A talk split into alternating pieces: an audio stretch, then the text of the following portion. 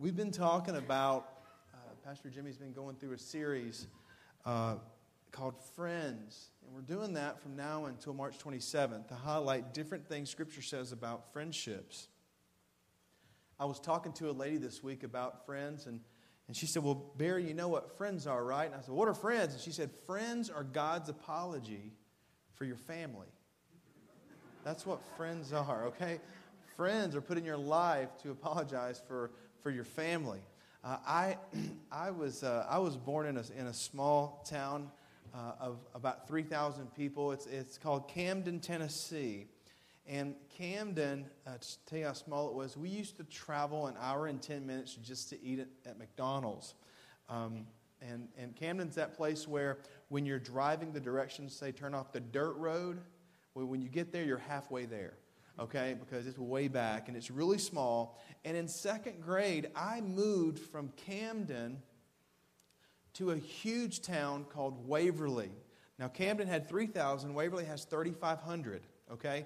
And so it was a lot bigger, okay? You could actually get a hamburger there that, that your grandma didn't cook in Waverly, okay? And so we moved over to, to Waverly, and we did this in the middle of the school year and when I was in second grade. And so I, I went into the school and I walked in, and you can see how I looked. I thought I was all cool and everything. And, and I, I remember walking into the classroom, and there was just board there was a board that the teacher had put up, and it had everyone's picture on the board. Okay, obviously it didn't have mine yet, but mine was to come, I'm sure. But it was everyone's picture. And all the guys grabbed me. It was like this thing. They grabbed me and they walked me over and they said, Hey, what do you think about that girl? And they pointed hit. And I said, well, which one? Which one were we talking about? I looked real close and they said, What do you think about that girl? And I said, I don't know. They said, She's really pretty, isn't she? And I looked at her and I said, Yeah, she's she's she's pretty good looking. Yeah, for a second grader, yeah, she's pretty good looking.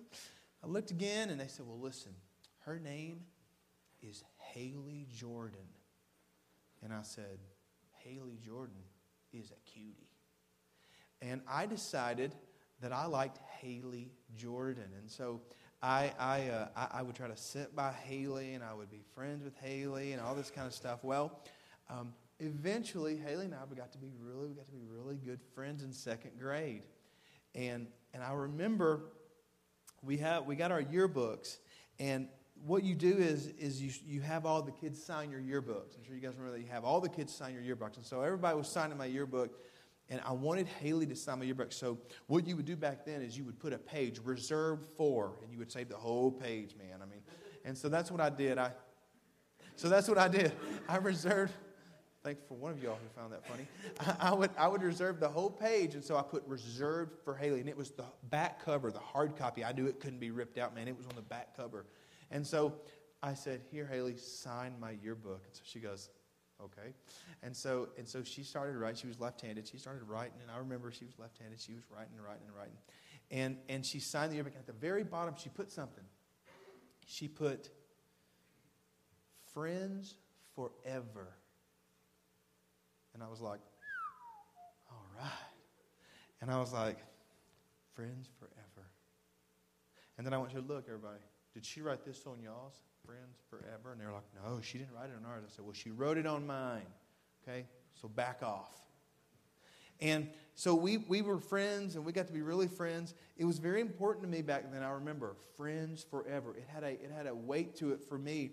And the funny thing is, is that we were friends. We were friends from second grade and, and third grade and fourth grade. And uh, something really weird, though, in, in the fourth grade year, something odd happened. In the fourth grade year, uh, my brother comes home and he says, um, I've got a new girlfriend. I said, Really? Who's your new girlfriend? He said, Kelly Jordan. I said, Kelly Jordan. That's not Haley Jordan's sister, is it? He said, As a matter of fact, it is. And I said, Well, have you seen Haley? She's a cutie. He said, Yeah, but she's not as pretty as Kelly. I said, Oh, I think she is. And we got into an argument about that. But what happened is, is you know those little seventh and eighth grade romances that traditionally don't, don't last? Well, it lasted for one year and two years and three and five and seven and ten and fifteen. My brother married Haley's sister. He married her sister. So Haley and I are still friends today. And Wendy's friends with her. We're still friends forever. I remember Haley was so, she's so sweet. She's still the same exact way today. She's so nice. She's, she, she loves God and she loves people and she lets that exude from her. But we were friends and we still are to this day. Important things for us, y'all. Our friendships are very important to us. The people that we choose to associate with are very important to us. And I want to, I want to point out something that God says in Scripture. If you have your Bible, turn to John chapter 15, verse 9. John chapter 15, verse 9.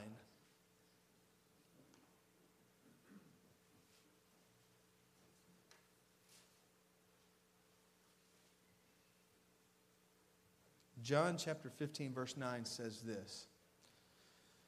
It says, As the Father has loved me, so have I loved you. Now remain in my love. If you obey my commands, you will remain in my love, just as I have obeyed my Father's commands and remain in his love. I have told you this so that my joy may be in you and that your joy may be complete. My command is this love each other as I have loved you. And then this is an important part. Greater love has no one than this, that he lay down his life for his friends. You are my friends if you do, if you do what I command. I no longer call you servants because a servant does not know his master's business. Instead, I've called you friends. For everything that I learned from my Father, I have made known to you.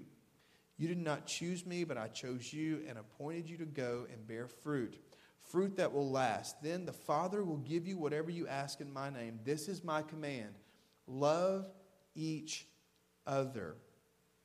There's an interesting concept in this scripture, and he starts out telling them that I want you to listen to something. I want you to know that I no longer call you these servants, but I call you friends.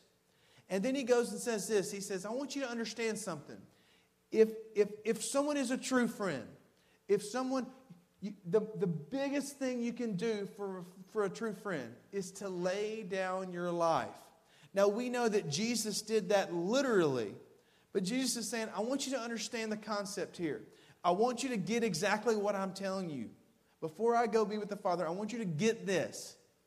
No person, no person can do a greater thing than to lay down his life for a friend. I'm not calling you servants anymore. I'm not calling you lesser than. I'm telling you right now, you are my friend.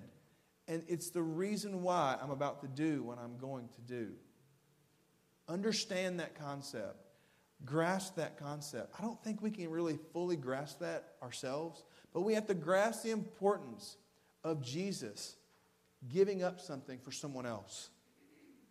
A lot of the teenagers I minister to, they have this new thing, just like we did back back in, in my yearbook days and when I was in second grade, is they have a thing they call them best friends forever. They want to be their BFF. Last week we saw a video with Miss Billy, did a great job, uh, and, and she was trying to invite her BFF to Friend Day. She was trying to do that, her best friend forever. And so I wondered what exactly the scriptures had to say about best friends, about true friendship, about things that what did Jesus think about this? And so that's when I ran across John chapter 15, and I was like, wow, he really thought it was really important. And so today I want to share with you three, three ways. Three ways you can be a true best friend forever. Truly. The first way is this in order to be a true BFF, a true best friend forever to someone, you have to jump the hurdle. You have to jump the hurdle. Now, you may ask, what are you talking about? Jump the hurdle. Well, I tell you, all of us in our lives, you guys, we all have things in our lives that we know are holding us back from being close to other people and being close to God. We have those things. I don't know what it is for you. I have my hurdles, you have your hurdles, but those hurdles are things that basically, it's almost like we carry them around. If I can do this without ripping up stuff, it's almost like we carry them around.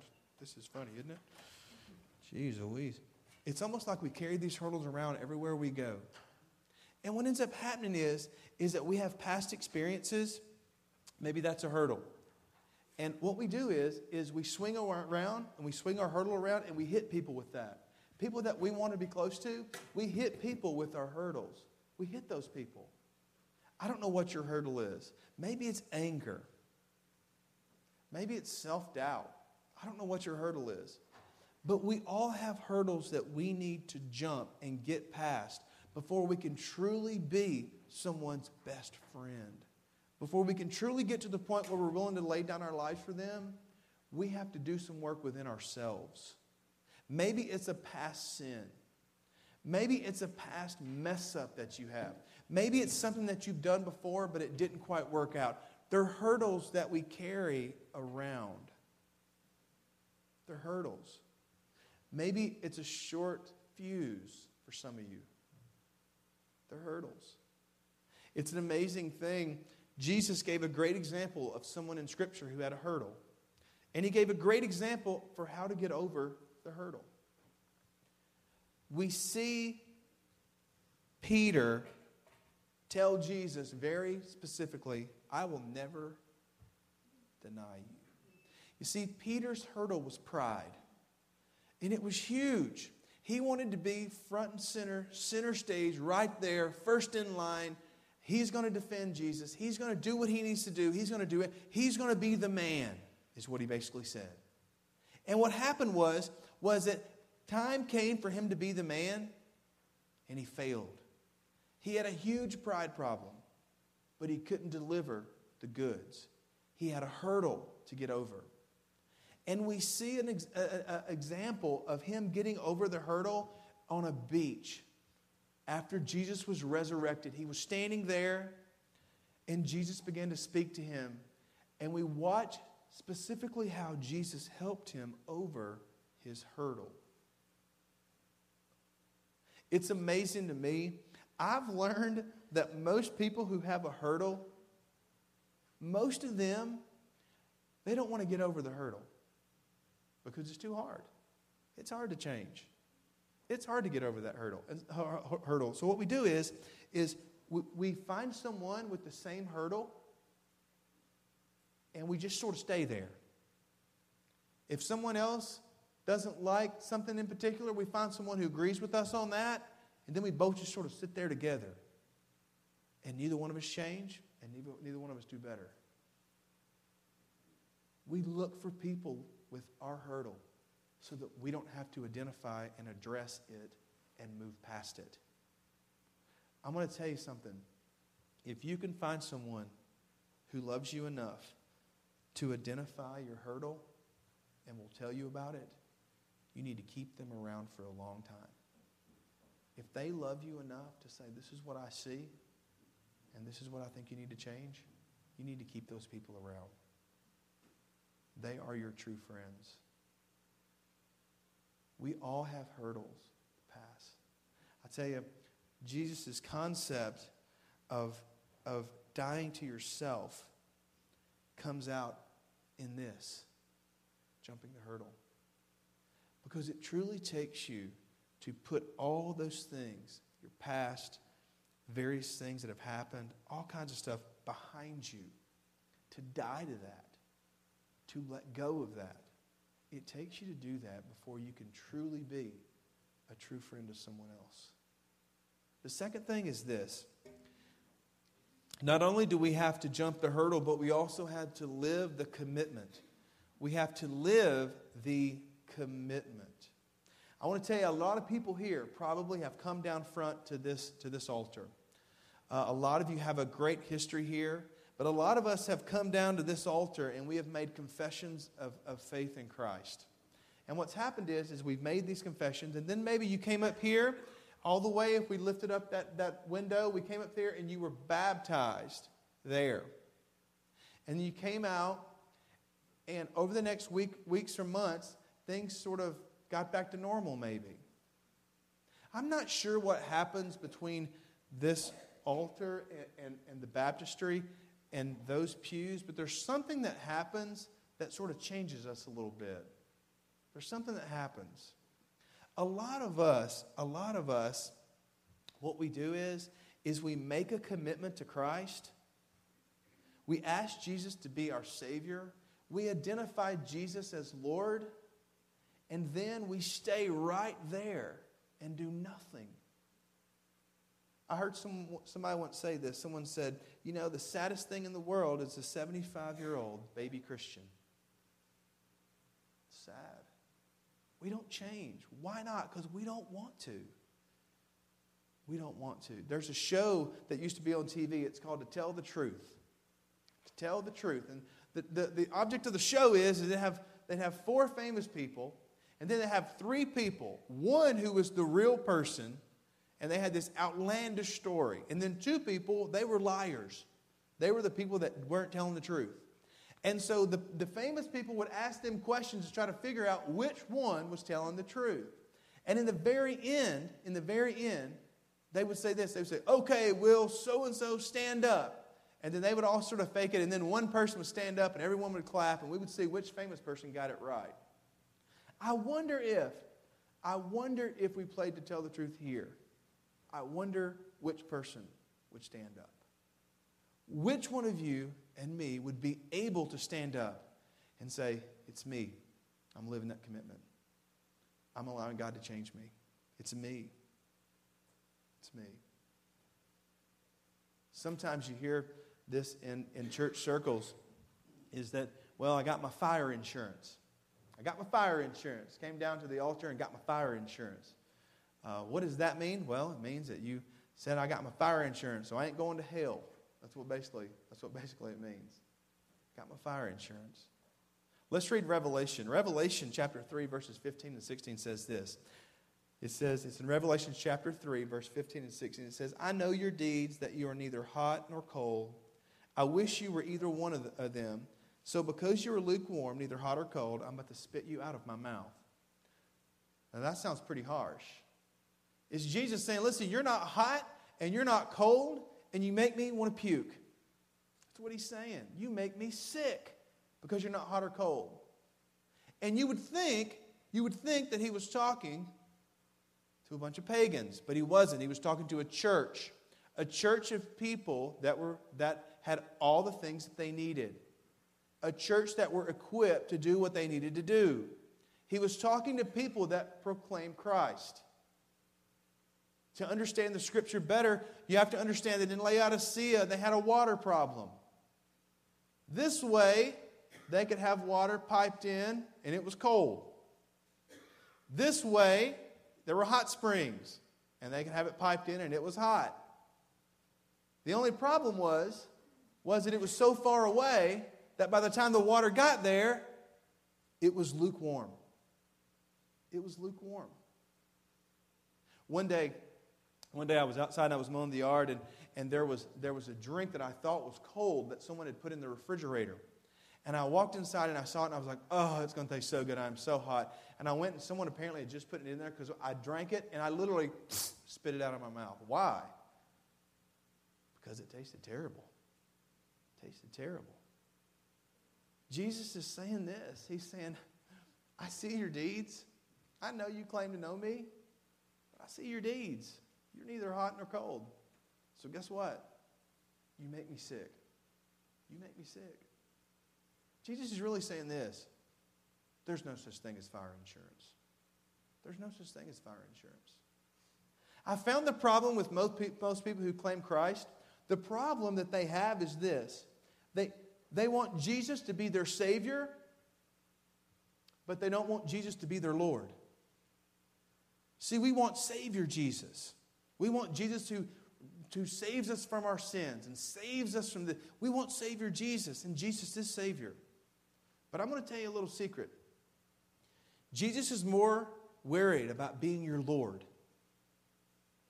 For him, the Savior part's a no brainer. You commit to him, of course, he'll save you. But he's more worried about being your Lord. He wants to be, you know what Lord means? It means boss. He wants to be your boss. I'm going to tell you something. If Jimmy comes into me and says, I, I, I, appreciate this and this about you, but you need to change that, guess what I'm going to say? Yes, sir. I'll do that. Why? He's my boss. He directs me, He leads me.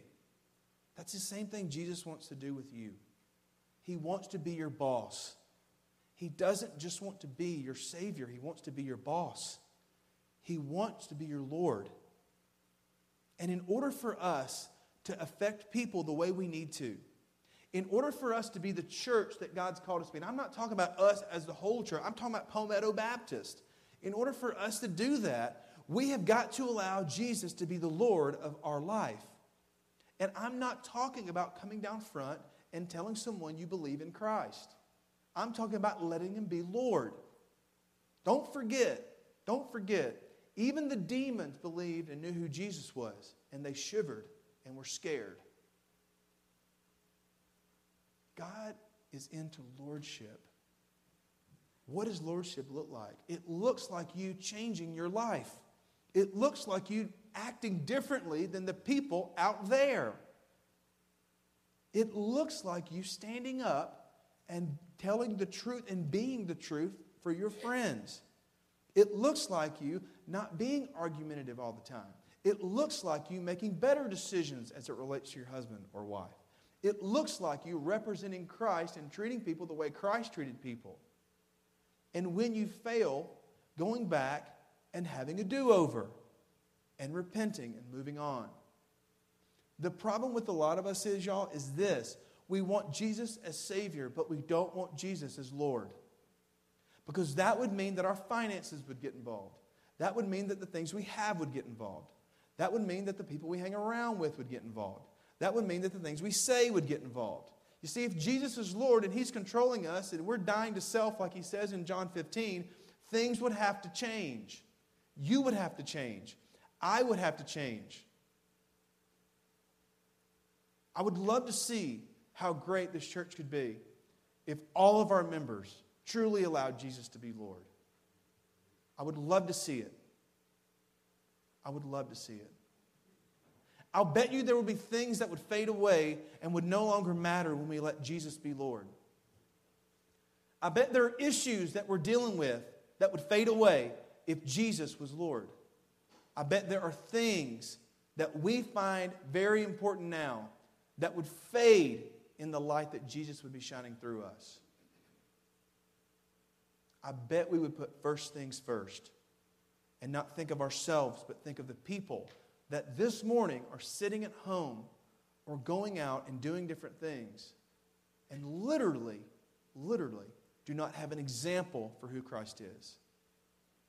Most people I know that are not saved, they want to see Jesus in your life. That's what they want. In order to be a true friend to someone, you have to jump the hurdle. And secondly, you have to live the commitment that you made. I didn't make it for you.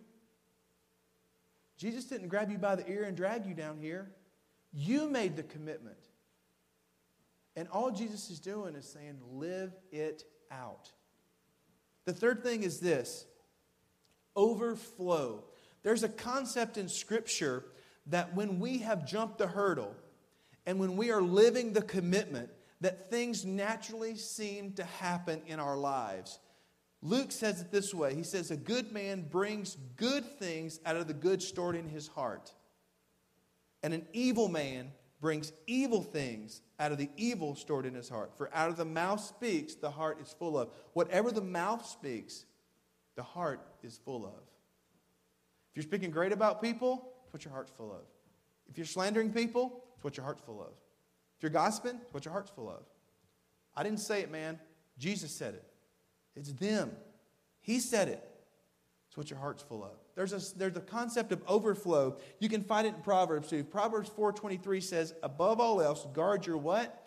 Guard your heart. And I love what it says, because it is the wellspring of life. It is the wellspring of life. It is a flowing thing that whatever is inside of you will flow out onto other people around you. It will flow out of other people around you. Jesus is asking us to overflow onto other people. And this is the thing you're going to overflow whether you want to or not. The question would be what are you overflowing onto other people? What are you overflowing onto other people? Jesus is asking us to jump the hurdle. He's asking us to live out the commitment that we made. And through those two things, He is wanting us to overflow onto other people's lives. But it all starts with us. Because I want to tell you, this does not come natural for us. What comes natural for us is to think about us first and others second. What comes natural for us is to do the same thing that we've done for years and years and years because that's what I've always done for years and years and years. What's natural for us in our own lives is to do the same routine that we've done over and over and over again.